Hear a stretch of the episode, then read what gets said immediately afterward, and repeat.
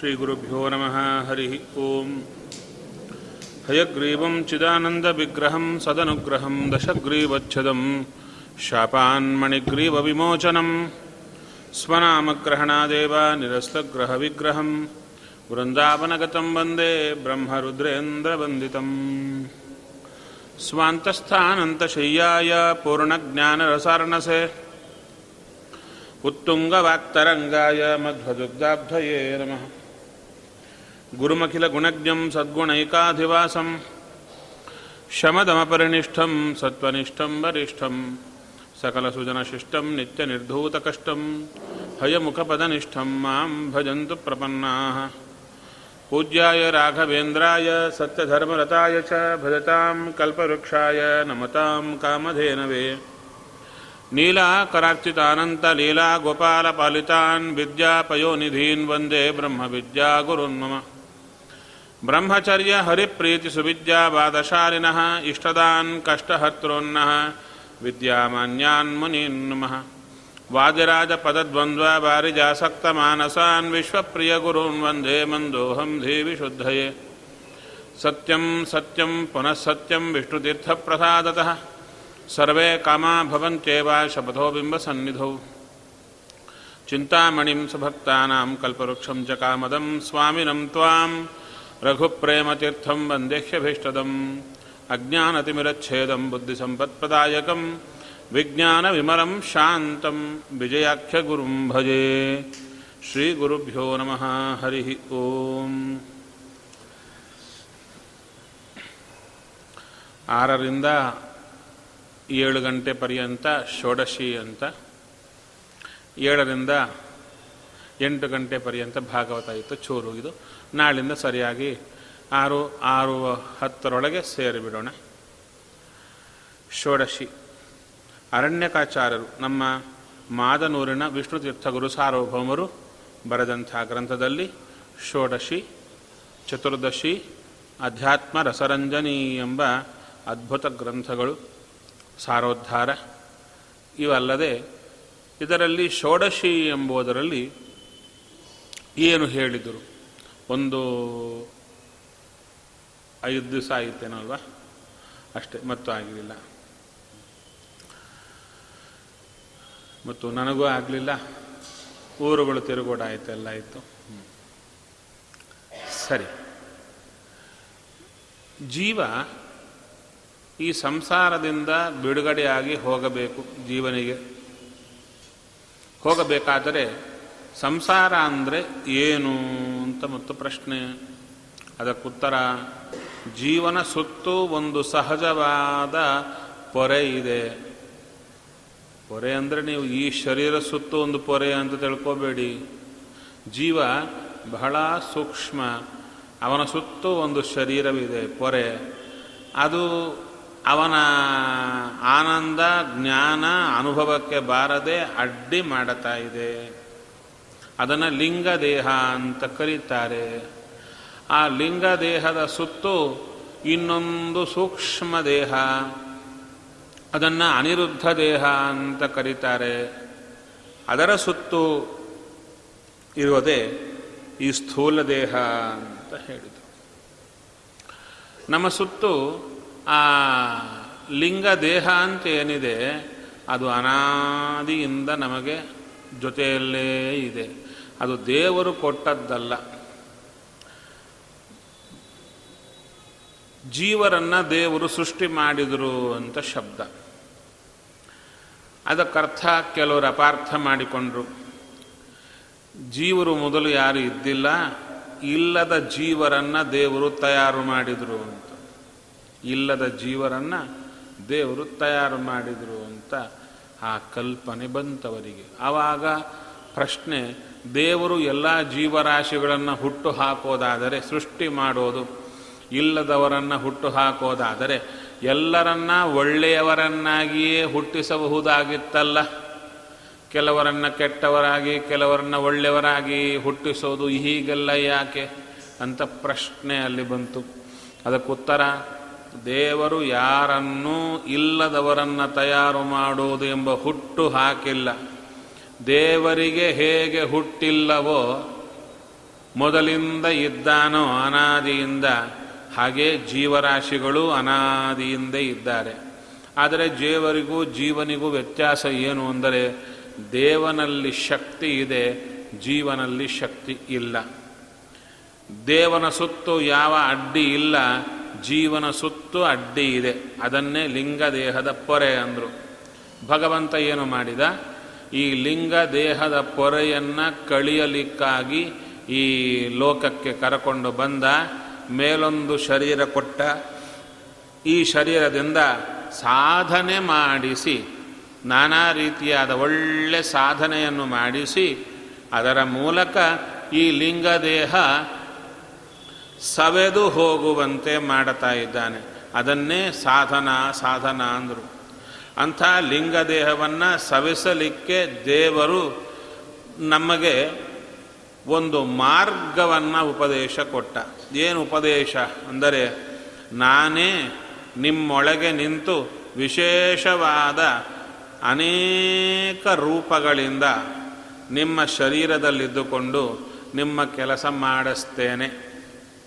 ಅದನ್ನು ನ ಚಿಂತನೆ ಮಾಡುತ್ತಾ ಇದ್ದರೆ ನಾನು ಹತ್ತವತಾರದಲ್ಲಿ ತೋರಿದ ಚರಿತ್ರೆಯನ್ನು ಹಾಗೆ ನಿಮ್ಮ ಶರೀರದಲ್ಲಿ ಎಲ್ಲ ಇಂದ್ರಿಯಗಳಲ್ಲಿ ದೇವರೇ, ಅಂದರೆ ದೇ ಇದ್ದುಕೊಂಡು ಮಾಡುವ ಕೆಲಸಗಳನ್ನು ಸದಾ ಯಾರು ಚಿಂತನೆ ಮಾಡುತ್ತಾರೆ, ಅಂಥವರಿಗೆ ಆ ಚಿಂತನೆಯಿಂದ ಅವರವರ ಲಿಂಗ ದೇಹ ಹರಿದು ಹೋಗ್ತಾ ಹೋಗ್ತಾ ಬರುತ್ತೆ. ಈ ಕೊನೆಗೆ ಒಂದು ದಿವಸ ನಮಗೆ ಮೋಕ್ಷ ಬರುತ್ತೆ. ಹಾಗಾದರೆ ಈ ಗ್ರಂಥದಲ್ಲಿ ನಮಗೇನು ಹೇಳಿದರು? ಅಂದರೆ, ನಮ್ಮ ಸುತ್ತೂ ಇರುವ ದೇಹ, ಲಿಂಗದೇಹ. ಆ ಲಿಂಗ ದೇಹ ಎಂಥದ್ದು? ಅಂದರೆ, ಹದಿನಾರು ಕಲೆಗಳಿಂದ ಕೂಡಿದ್ದು. ಹದಿನಾರು ಕಲೆಗಳಿಂದ ಕೂಡಿದ ಲಿಂಗ ದೇಹ ಏನಿದೆ? ಅದನ್ನು ಸವಿಸುವ ಉಪಾಯ ಬೇಕಾಗಿತ್ತು. ಅದಕ್ಕೆ ಹದಿನಾರು ಚಿಂತನೆಗಳಿಂದ ಕೂಡಿರುವ ಗ್ರಂಥ ಹೊರಗೆ ಹಾಕಿದ್ರು. ಹದಿನಾರು ಚಿಂತನೆಗಳಿಂದ, ಹದಿನಾರು ರೀತಿಯಾದ ಆಲೋಚನೆಗಳು ಭಗವಂತನ ಕುರಿತಾದ್ದು. ಒಂದೊಂದು ಪ್ರಕರಣದಲ್ಲಿ ಒಂದೊಂದು ರೀತಿಯಾದ ಚಿಂತನೆ. ಈ ಹದಿನಾರು ಚಿಂತನೆಗಳನ್ನು ಕೊಟ್ಟರು ಇಲ್ಲಿ. ಹದಿನಾರು ಚಿಂತನೆಗಳು ಯಾವ ಗ್ರಂಥದಲ್ಲಿ ಇದೆಯೋ ಅದನ್ನು ಷೋಡಶಿ ಅಂದರು. ಹದಿನಾರು ರೀತಿಯಾದ, ಅಂದರೆ ನಮ್ಮ ಸುತ್ತೂ ಇರುವ ಲಿಂಗದೇಹ, ಅದನ್ನು ಧ್ವಂಸ ಮಾಡುವಂಥ ಹದಿನಾರು ಆಲೋಚನಾ ವಿಧಾನಗಳು.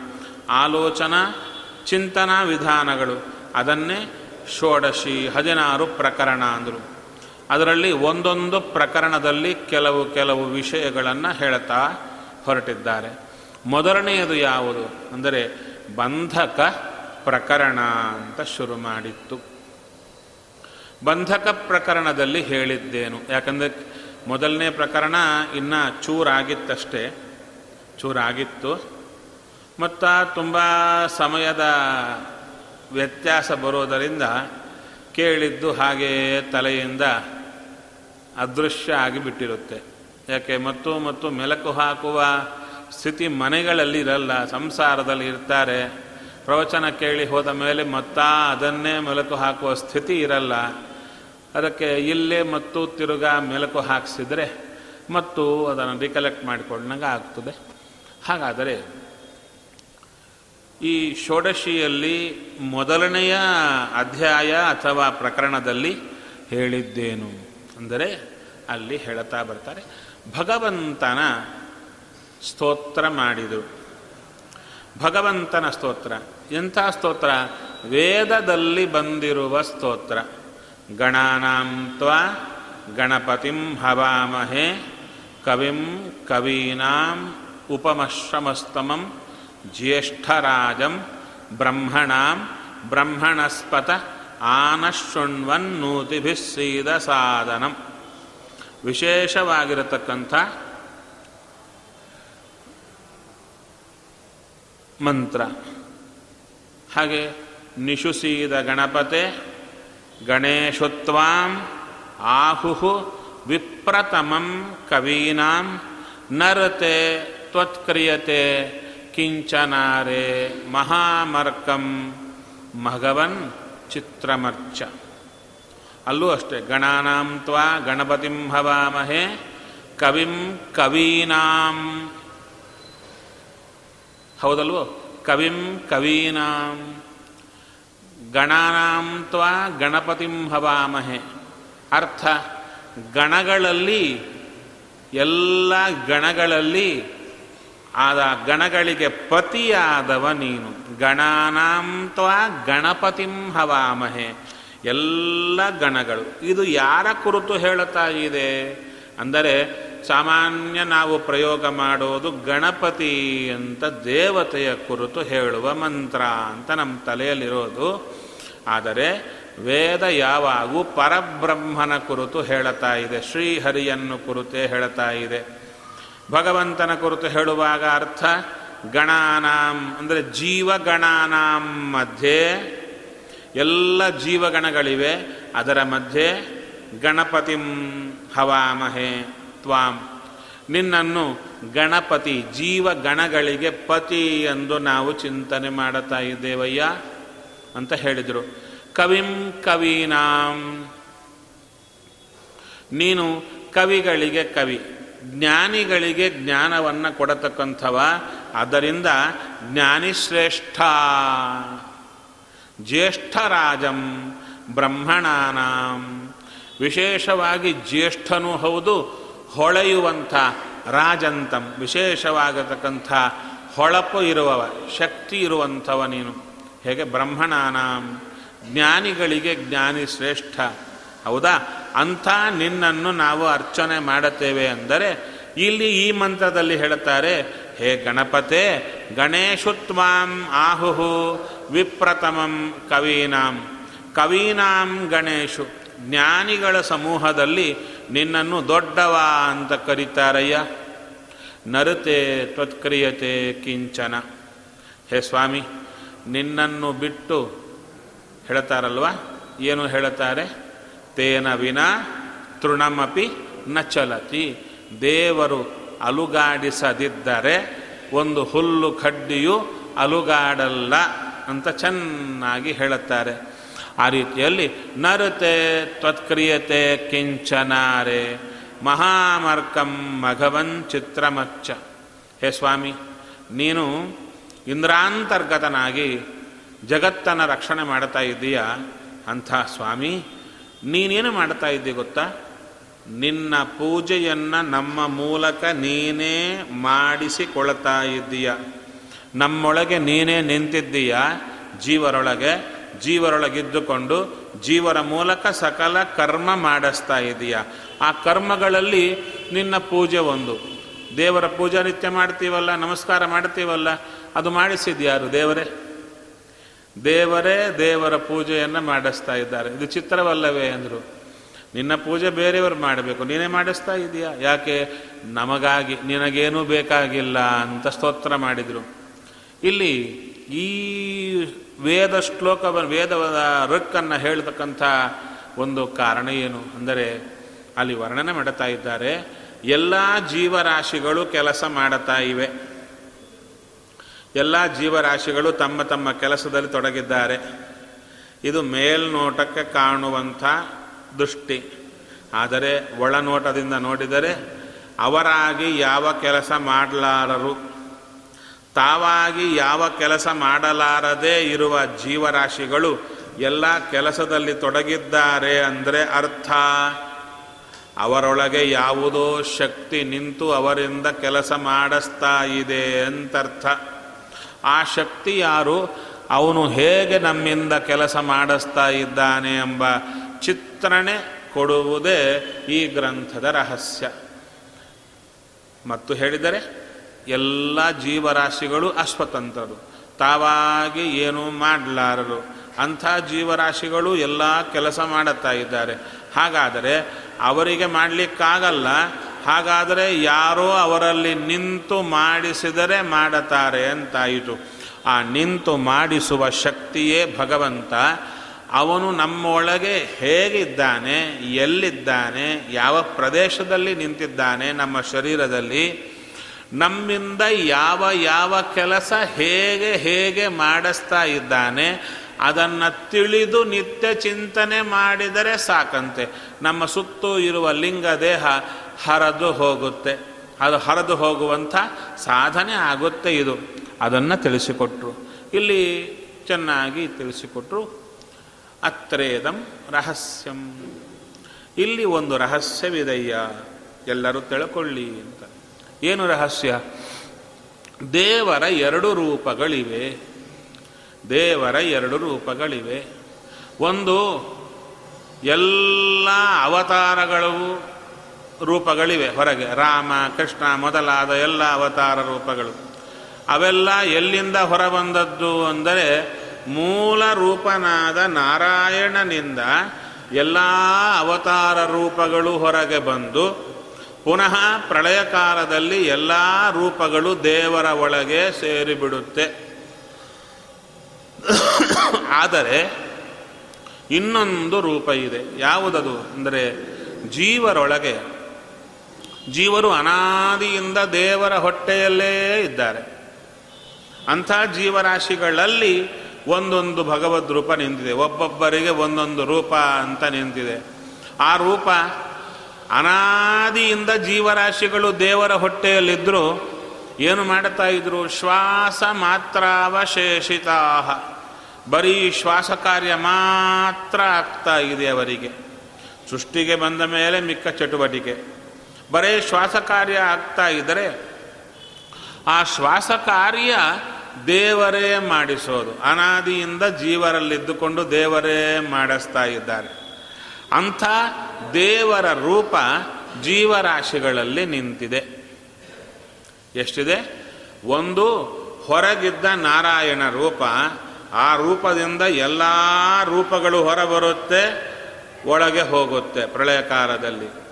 ಇನ್ನು ಜೀವನೊಳಗೆ ಒಂದು ರೂಪ ಇದೆ. ಆ ರೂಪ ಮಾತ್ರ ಜೀವನಲ್ಲಿ ಸದಾ ಇರುತ್ತೆ. ಸೃಷ್ಟಿಕಾಲದಲ್ಲೂ ಇರುತ್ತೆ. ಪ್ರಳಯ ಕಾಲದಲ್ಲೂ ಇರುತ್ತೆ. ಯಾವಾಗಲೂ ಇರುತ್ತೆ. ಜೀವನನ್ನ ಬಿಟ್ಟು ಹೋಗುವುದೇ ಇಲ್ಲ. ಒಂದು ಭಗವಂತನ ರೂಪ. ಆ ಭಗವಂತನ ರೂಪಕ್ಕೆ ವಿಶೇಷವಾಗಿ ಬಿಂಬರೂಪ ಅಂತ ಕರೀತಾರೆ.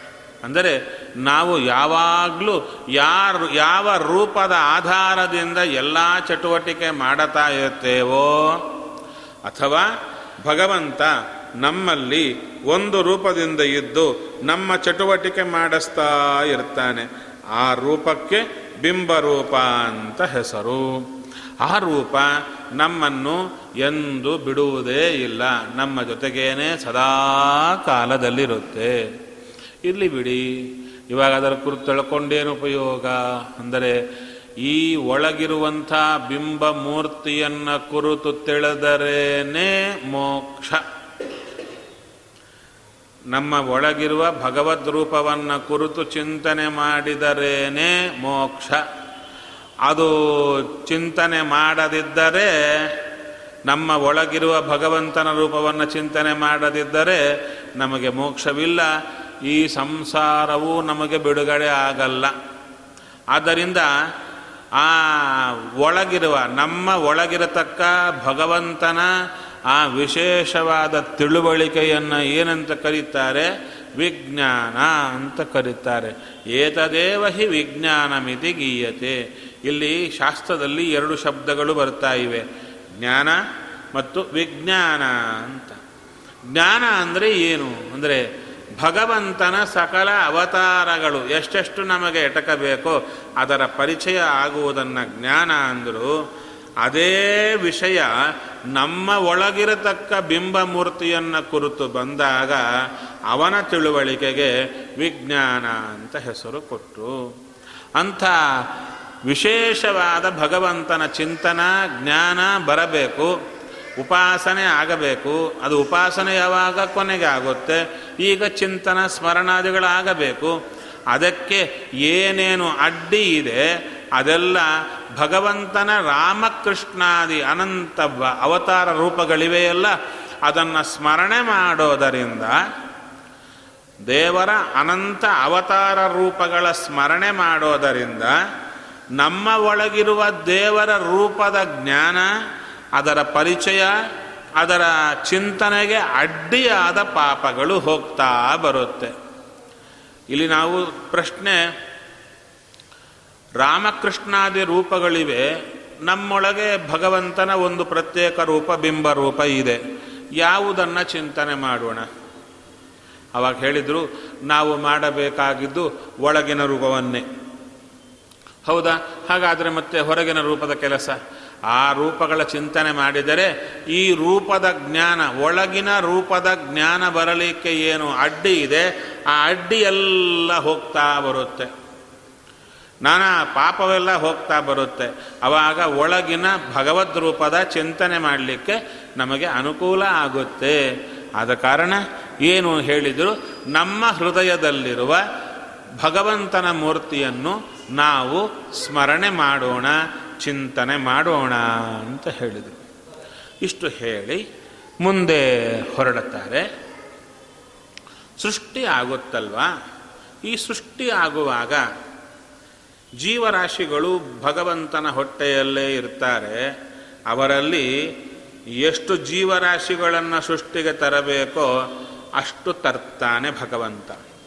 ಅದು ಹೇಗೆ ತರ್ತಾನೆ ಅವಾಗ ಉತ್ತರ ಕೊಡ್ತಾರೆ ಜೀವರಾಶಿಗಳ ಸುತ್ತು ಲಿಂಗ ಶರೀರ ಇದೆ ಅಂತ ಹೇಳಿದ್ರಲ್ಲ, ಅದರೊಳಗೆ ಬೀಜಗಳಿವೆ ಇನ್ಗ್ರೇಡಿಯಂಟ್ಸ್ ಅವಿದ್ಯಾ, ಕಾಮ, ಕರ್ಮ, ಅಜ್ಞಾನ, ಕಾಮ, ಬಯಕೆ, ಕರ್ಮ, ಈ ಮೂರು ಕೂತಿವೆ. ಈ ಮೂರರಿಂದಾಗಿ ಆ ಶರೀರ ತಯಾರಾಗಿದೆ, ಲಿಂಗ ಶರೀರ. ಆ ಲಿಂಗ ಶರೀರದೊಳಗಿರತಕ್ಕಂಥ ಈ ಕರ್ಮ ಬೀಜ ಪಕ್ವ ಆದರೆ ಚೆನ್ನಾಗಿ ಫಲ ಕೊಡಲಿಕ್ಕೆ ಸಿದ್ಧ ಆದರೆ ದೇವರು ಸೃಷ್ಟಿಗೆ ತರ್ತಾನೆ. ಯಾರ ಲಿಂಗ ದೇಹ ಇನ್ನೂ ರೆಡಿಯಾಗಿಲ್ಲ ಅವರನ್ನು ತರಲ್ಲ. ಒಂದೇ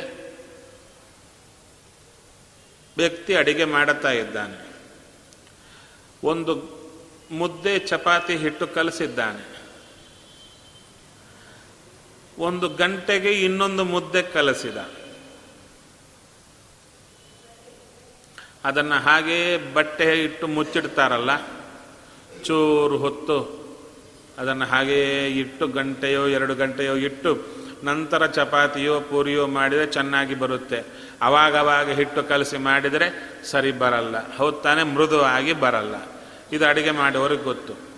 ಅವನು ನೋಡುತ್ತಾನೆ ಆ ಹಿಟ್ಟು ಕಲಸಿಟ್ಟರೆ ಒಂದು ಹತ್ತು ತಟ್ಟೆಯಲ್ಲಿ. ಯಾವ ತಟ್ಟೆಯಲ್ಲಿ ಹಿಟ್ಟು ಮೃದುವಾಗಿದೆ ಅಂತ ಅವನಿಗೆ ಗೊತ್ತಾಗುತ್ತೆ. ಆವಾಗ ಅದನ್ನು ತೆಗೆದು ಮಾಡುತ್ತಾನೆ. ಹಾಗೆ ನಮ್ಮ ಶರೀರ, ಲಿಂಗ ಶರೀರದಲ್ಲಿ, ಈ ಜೀವರಾಶಿಗಳಲ್ಲಿ ಯಾರ ಲಿಂಗ ಶರೀರದಲ್ಲಿ ಕರ್ಮ, ಬೀಜ, ಪಕ್ವ ಆಗಿರುತ್ತೋ ಅವರನ್ನು ಮಾತ್ರ ಸೃಷ್ಟಿಗೆ ತರ್ತಾನೆ ಭಗವಂತ.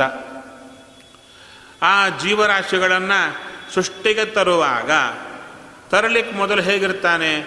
ಅವರಲ್ಲಿ ಲಕ್ಷ್ಮೀದೇವಿಯನ್ನು ಇಟ್ಟು ಲಕ್ಷ್ಮೀದೇವಿ ಒಳಗೆ ತಾನು ನಿಂತು ಎಲ್ಲರ ಒಳಗೆ ಇರ್ತಾನೆ. ಸೃಷ್ಟಿಗೆ ಇಲ್ಲಿ ತಂದಾಗ ತರಲಿಕ್ಕೆ ಮೊದಲು ಹೇಗಿರ್ತಾನೆ ಜೀವರಾಶಿಗಳಲ್ಲಿ? ಲಕ್ಷ್ಮೀದೇವಿಯನ್ನು ಇಟ್ಟು ತಾನಿದ್ದು ಇರ್ತಾನೆ. ಸೃಷ್ಟಿಗೆ ತರುವಾಗ ವಾಯುದೇವರನ್ನು ನಮ್ಮೊಳಗಿಟ್ಟು ವಾಯುದೇವರೊಳಗೆ ಲಕ್ಷ್ಮೀದೇವಿಯನ್ನು ಇಟ್ಟು ಲಕ್ಷ್ಮೀದೇವಿಯೊಳಗೆ ತಾನು ನಿಂತು ಬರ್ತಾನೆ. ಸೃಷ್ಟಿಕಾಲದಲ್ಲಿ ಮಾತ್ರ ಜೀವರಲ್ಲಿ ವಾಯುದೇವರ ಪ್ರವೇಶ. ಸೃಷ್ಟಿಗೆ ಮೊದಲು ಕೇವಲ ರಮಾದೇವಿ ಮಾತ್ರ ನಮ್ಮ ಶರೀರದಲ್ಲಿ, ವಾ ಸ್ವರೂಪ ದೇಹದಲ್ಲಿ ಇರ್ತಾಳೆ, ಒಳಗೆ ಭಗವಂತ ಇರ್ತಾನೆ. ಎಷ್ಟು ಚೆನ್ನಾಗಿ ಪರಿಚಯ ಮಾಡಿಕೊಟ್ರು. ಇದು ಸೀರಿಯಸ್ ಸಬ್ಜೆಕ್ಟ್ ಅಂತ ಕಾಣಿಸ್ತಾ ಇದೆ ಅಲ್ವಾ? ಇದೇನೋ ಚೂರು ಸೀರಿಯಸ್ ಸಬ್ಜೆಕ್ಟ್ ಅಂದರೆ ಅಲ್ಟಿಮೇಟ್ ಎಲ್ಲಿಗೆ? ನಿದ್ದೆಗೆ. ಪ್ರವಚನದಲ್ಲಿ ಸೀರಿಯಸ್ ಆಗಿ ಸಬ್ಜೆಕ್ಟ್ ಬರ್ತಾ ಇದ್ದರೆ ಜಂಪು ಬರ್ತಾ ಇರುತ್ತೆ. ಚೂರು ಕಥೆ, ಚೂರು ನಗೋದು ಎಲ್ಲ ಇದ್ದರೆ ಅಲರ್ಟ್ ಆಗಿರ್ತೇವೆ ಅಂದರೆ ಎಷ್ಟು ಕಾಲ ಹಾಗೆ ಅಂದರು. ನಾವು ತಿಳಿಯಬೇಕಾದ್ದು ಚೆನ್ನಾಗಿ ತಿಳಿದು ಮಾಡಬೇಕಾಗಿದ್ದು ಮಾಡಿ ಮುಗಿಸಿದರೇನೆ ಕೆಲಸ ಆದಂತೆ. ಹೌದು ತಾನೆ? ಅಡಿಗೆ ಮಾಡಲಿಕ್ಕೆ ಬಂದವರು ಬೇಗ ಸೀರಿಯಸ್ ಆಗಿ ಕೂತು ಅಡಿಗೆ ಮಾಡಿ ಬಡಿಸಿದೆ ಕೂತವರಿಗೆ ಸಂತೋಷ. ಅದು ಬಿಟ್ಟು ಆ ಅಡಿಗೆ ಮಾಡೋ ಕಾಲಕ್ಕೆ ಮಾತಾಡ್ತಾ ಕೂತ್ಕೊಂಡಿದ್ದು ಗಂಟೆಗೊಂದ್ಸಲ ಕಲಿಸೋದು ಮಾಡಿದರೆ ಏನಾದರೂ ಉಪಯೋಗವಿದೆಯಾ? ಇಲ್ಲ. ಹಾಗೆ ನಾವಿಲ್ಲಿ ಬಂದದ್ದೇ ನಮ್ಮ ದುಃಖ ಕಳ್ಕೊಂಡು ಸುಖ ಪಡಲಿಕ್ಕೆ. ಇನ್ನೂ ಬುಡಕ್ಕೆ ಹೊರತರೆ ಸರಿಯಾಗಿ ಅರ್ಥ ಆಗಬೇಕಾದರೆ ಈಗ ದೇವಸ್ಥಾನಕ್ಕೆ ಬಂದಿದ್ದೇವೆಲ್ಲರೂ ರಾಘವೇಂದ್ರ ಸ್ವಾಮಿಗಳ ಸುತ್ತು, ಶ್ರೀನಿವಾಸನ ಸುತ್ತು ತಿರುಗ್ತಾ ಇರುತ್ತೆ. ಹೌದಾನೆ ಇಲ್ಲಿ ಯಾರು ನೋಡಿದ್ರು ತಿರುಗ್ತಾ ಇರುತ್ತಾರೆ. ಯಾಕ್ರಿ ತಿರುಗ್ತಾರೆ ಅಂತ ಕೇಳಿದರೆ ಪಟ್ಟಿ ಒಂದಿರುತ್ತೆ. ಯಾರ ಪಟ್ಟಿ? ಅವರದ್ದು. ಈ ಕಷ್ಟಗಳಿವೆ, ಇವೆಲ್ಲ ಹೋಗಬೇಕು. ಈ ಸುಖಗಳು ಬೇಕು, ಬರ್ತಿಲ್ಲ. ಸುಖಗಳು ಬೇಕು, ತಿರುಗ್ತೀವಿ. ಕಷ್ಟಗಳು ಹೋಗಬೇಕು, ತಿರುಗ್ತಾ ಇದ್ದೇವೆ ಎಂದು. ಅಷ್ಟವರೆಗೆ ಚೆನ್ನಾಗಿದೆ. ಆದರೆ ಆ ಕಷ್ಟಗಳು ಬರಲಿಕ್ಕೆ ಕಾರಣ ಏನು ಅಂತ ಒಳಗಿದ್ದವರನ್ನೇ, ನೀವು ಯಾವ ರಾಘವೇಂದ್ರ ಸ್ವಾಮಿಗಳ ಕಾಲು ಹಿಡಿದು ಅವರ ಸುತ್ತು ತಿರುಗ್ತಾ ಇದ್ದೀರೋ, ಅವರ ಮೇಲೆ ನಂಬಿಕೆಯಿಂದ, ಅವರ ಸುತ್ತು ತಿರುಗಿದರೆ ನಮ್ಮ ಕಷ್ಟಗಳು ಹೋಗುತ್ತೆ ಅಂತ ನಂಬಿಕೆಯಿಂದ ತಾನೇ ತಿರುಗೋದು ನೀವು. ಸುಮ್ಮನೆ ತಿರುಗ್ತೀರಾ? ಖುಷಿ ಬಂದಂತ ತಿರುಗ್ತೀರಾ? ಇಲ್ಲಲ್ಲ ಚೆನ್ನಾಗಿ ತಿಳ್ಕೊಂಡೇ ತಿರುಗ್ತೀರ. ಹಾಗಾದರೆ ಒಳಗೆ ರಾಘವೇ ಕಲ್ಲಲ್ಲ ಇರೋದು. ಬರೇ ವೃಂದಾವನ ಕಲ್ಲಲ್ಲ. ಒಳಗೆ ರಾಘವೇಂದ್ರ ಸ್ವಾಮಿಗಳಿದ್ದಾರೆ. ಅವರು ನನ್ನ ಕಷ್ಟ ಪರಿಹಾರ ಮಾಡುತ್ತಾರೆ ಅಂತ ನಂಬಿಕೆಯಿಂದ ತಿರುಗ್ತಾ ಇದ್ದೀರಾ? ಅನೇಕ ಜನರಿಗೆ ಕಷ್ಟ ಪರಿಹಾರ ಆಗ್ತಾ ಇದೆ. ಆ ರಾಘವೇಂದ್ರ ಸ್ವಾಮಿಗಳೇ ಪುಸ್ತಕದ ಮೂಲಕ ಮಾತಾಡುತ್ತಾ ಇದ್ದಾರೆ ಇಲ್ಲಿ. ಅವರೇ ಪುಸ್ತಕ ಬರೆದಿದ್ದಾರೆ. ಅವರನ್ನೇ ಕೇಳಿದರೆ, ಸ್ವಾಮಿ ನನಗೆ ಕಷ್ಟ ಬರಲಿಕ್ಕೆ ಕಾರಣ ಏನು ಗೊತ್ತಾ? ಅಂದರೆ ಏನಿಲ್ಲಯ್ಯ, ನೀನು ಹಿಂದೆ ಮಾಡಿದ ಪಾಪವೇ ಈಗ ಕಷ್ಟ ಕೊಡ್ತಾ ಇದೆ ಅಂದರು. ಹೌದಾ? ನಾನು ಪಾಪ ಯಾಕೆ ಮಾಡಿದೆ? ಅಂದರೆ ಆ ಪಾಪಕ್ಕೆ ಕಾರಣ ನಿನಗೆ ಸರಿಯಾದ ತಿಳುವಳಿಕೆ ಇಲ್ಲ. ಏನು ತಿಳುವಳಿಕೆ? ತಪ್ಪು ಕೆಲಸ ಮಾಡಿದರೆ ಶಿಕ್ಷೆ ಬರುತ್ತೆ ಎಂಬ ಎಚ್ಚರ ಇಲ್ಲ. ತಪ್ಪು ಕೆಲಸ ಮಾಡಿದಾಗ ಬರುವ ಸುಖ ಮಾತ್ರ ನಿನಗೆ ಕಾಣುತ್ತಾ ಇತ್ತು. ಅದರಿಂದ ಬರುವ ದುಃಖ ನಿನಗೆ ಕಾಣಿಸಲಿಲ್ಲ. ಆಗ ತಪ್ಪುಗಳು ಮಾಡಿದೆಯಾ? ಪಾಪ ಕರ್ಮ ಮಾಡಿದೆಯಾ? ಪಾಪ ಬಂತು. ಸುಖವೂ ಬಂದಿತ್ತು. ಪಾಪವೂ ಬಂದಿದೆ. ಸುಖ ಮುಗಿದೋಗಿದೆ. ಸುಖ ಮುಗಿದೋಗಿದೆ. ಪಾಪ ಉಳಿದಿದೆ, ಅದೇ ಅನುಭವಿಸಬೇಕು. ಏನು? ನಾನಾ ಕ್ಯಾನ್ಸರು, ಅದು, ಇದು, ರೋಗ, ನಾನಾ ತೊಂದರೆಗಳು, ಹುಚ್ಚು, ನಾನಾ ತೊಂದರೆ ಇರುತ್ತಲ್ಲ, ಇವೆಲ್ಲ ಯಾವುದರಿಂದ ಬರ್ತಾ ಇದೆ? ಎಲ್ಲ ಹಿಂದೆ ಮಾಡಿದ ಪಾಪದ ಫಲ. ಆ ಪಾಪಕ್ಕೆ ಬುಡ ಯಾವುದು? ನಮ್ಮೊಳಗಿರುವ ತಿಳುವಳಿಕೆ ಇಲ್ಲದಿರೋದು, ಅಂದರೆ ಅಜ್ಞಾನ ಕಾರಣ. ಆ ಅಜ್ಞಾನ ಹೋಗಿ ಬಿಟ್ರೆ, ಈಗ ನೋಡಿ, ಈಗ ಮತ್ತು ರಾಯರನ್ನ ಕೇಳಿದು, ಹಾಗಾದರೆ ಈಗ ನಾನು ನಿಮ್ಮ ಸುತ್ತು ತಿರುಗಿದೆ, ಈ ಕಷ್ಟ ಹೋಯಿತು, ಇನ್ನು ಚೆನ್ನಾಗಿರ್ತೀನ? ಅಲ್ಲಯ್ಯ, ನೀ ಬಂದದ್ದು ಯಾಕೆ? ಈ ಕಷ್ಟ ಹೋಗಲಿ ಎಂದು ತಿರುಗ್ತಾ ಇದೆಯಾ? ಈ ಕಷ್ಟ ಕಳೆದೆ, ಮುಂದಿನ ಕಷ್ಟ ಬಂದೇ ಬರುತ್ತೆ, ಅದು ನಿಮಗೆ ಇದ್ದದ್ದೇ ಕಟ್ಟಿಟ್ಟ ಬುತ್ತಿ, ಹಾಗಾದ್ರೆ ನಿಮ್ಮ ಸುತ್ತ ತಿರುಗ್ತಾನೇ ಇರಬೇಕಾ ನಾನು? ರಾಯರನ್ನ ಕೇಳಿದರೆ, ಬೇಡಯ್ಯ, ಅದಕ್ಕೆ ಹೇಳ್ತಾ ಇದ್ದೇನೆ.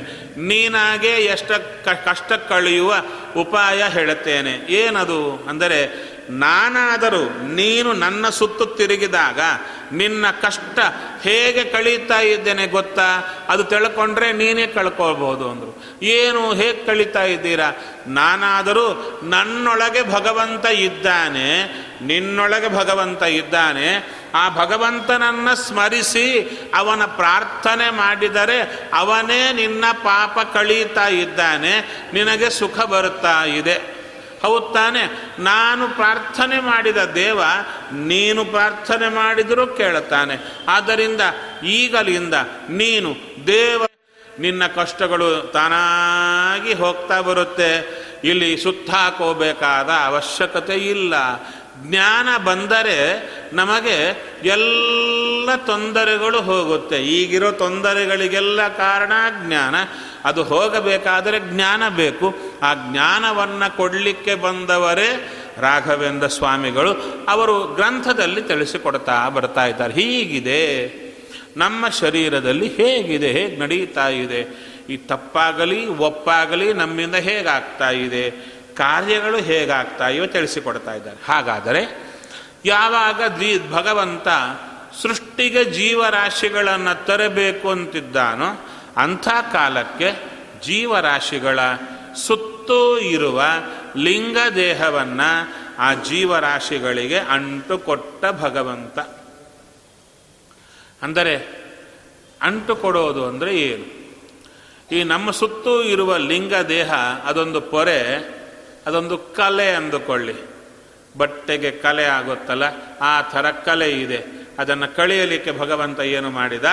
ಆ, ನಾವೇನು ಮಾಡ್ತೇವೆ ಹೇಳಿ? ಬಟ್ಟೆಗೆ ಕಲೆ ಆಗಿದ್ದರೆ ಒಗೆಯುತ್ತೇವೆ. ಹೇಗೆ? ನೀರಲ್ಲಿ ಮುಳುಗಿಸಿ, ಚೆನ್ನಾಗಿ ತೊಯಿಸಿ ಒಗೆಯುತ್ತೇವೆ. ಒಗೆದರೆ ನೀರಿನಿಂದಾಗಿ, ಅದೇ ನೀರು ಅಂಟು ಕೊಡದೆ ಬಟ್ಟೆ ಒಗೆದರೆ ಬಟ್ಟೆ ಹರಿದೋಗುತ್ತೆ.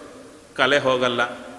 ನೀರು ಒಳಗೆ ಸಂಪರ್ಕ ಕೊಟ್ಟರೆ ಬಟ್ಟೆ ಉಳಿಯತ್ತೆ, ಕಲೆ ಮಾತ್ರ ಹೋಗುತ್ತೆ. ಹಾಗೆ ಜೀವನಿಗೆ ಏನು ಈ ಲಿಂಗ ದೇಹದ ಕಲೆ ಇದೆ, ಅದನ್ನು ತೆಗೆಯಲಿಕ್ಕೆ ಭಗವಂತ ಏನು ಮಾಡಿದ? ಅದರ ಅಂಟು ಕೊಟ್ಟ. ತನ್ನ ಇಚ್ಛಾ, ಇದನ್ನು ಕಳಿಬೇಕೆಂಬ ಇಚ್ಛೆ ಎಂಬ ನೀರನ್ನು ಅಂಟು ಕೊಟ್ಟ. ಆ ಶರೀರದ ಅಂಟು ಕೊಟ್ಟ. ಇಲ್ಲಿ ಕರಕೊಂಡು ಬಂದ ಒಗೀತಾ ಇದ್ದಾನೆ. ಒಗೆಯೋ ಕಾಲಕ್ಕೆ ಬಟ್ಟೆ ಕಳಗು ಮೇಲೆ ಕಲಗು ಮೇಲೆ ಆಗುತ್ತಲ್ಲ? ಹಾಗೆ ನಮಗೆ ಈ ಜೀವನದಲ್ಲಿ ಕಲಗು ಮೇಲೆ ಕಲಗು ಮೇಲೆ ಮಾಡಿ ಹೊಡೆಯುತ್ತಾ ಇದ್ದಾನೆ, ಸಂಸಾರದ ಕಲ್ಲಿಗೆ ಹಾಕಿ ಶುದ್ಧ ಮಾಡುತ್ತಾ ಇದ್ದಾನೆ. ಅಂಥ ಲಿಂಗ ಶರೀರವನ್ನು ನಮಗೆ ಅಂಟುಕೊಟ್ಟ ಭಗವಂತ ಆ ಲಿಂಗ ಶರೀರ ಜೀವನ ಜೊತೆಗೆ ಸೇರಿಕೊಂಡು ಒಳ್ಳೆ ಪ್ರಭಾವವನ್ನು ತೋರತಾ ಇದೆ. ಎಂಬುದನ್ನು ಇಲ್ಲಿ ತಿಳಿಸಿಕೊಡ್ತಾ ಇದ್ದಾರೆಂಬಲ್ಲಿಗೆ ಷೋಡಶಿಯನ್ನು ನಿಲ್ಲಿಸಿ ಇನ್ನು ಮುಂದೆ ಭಾಗವತಕ್ಕೆ ಹೊರಟರೆ.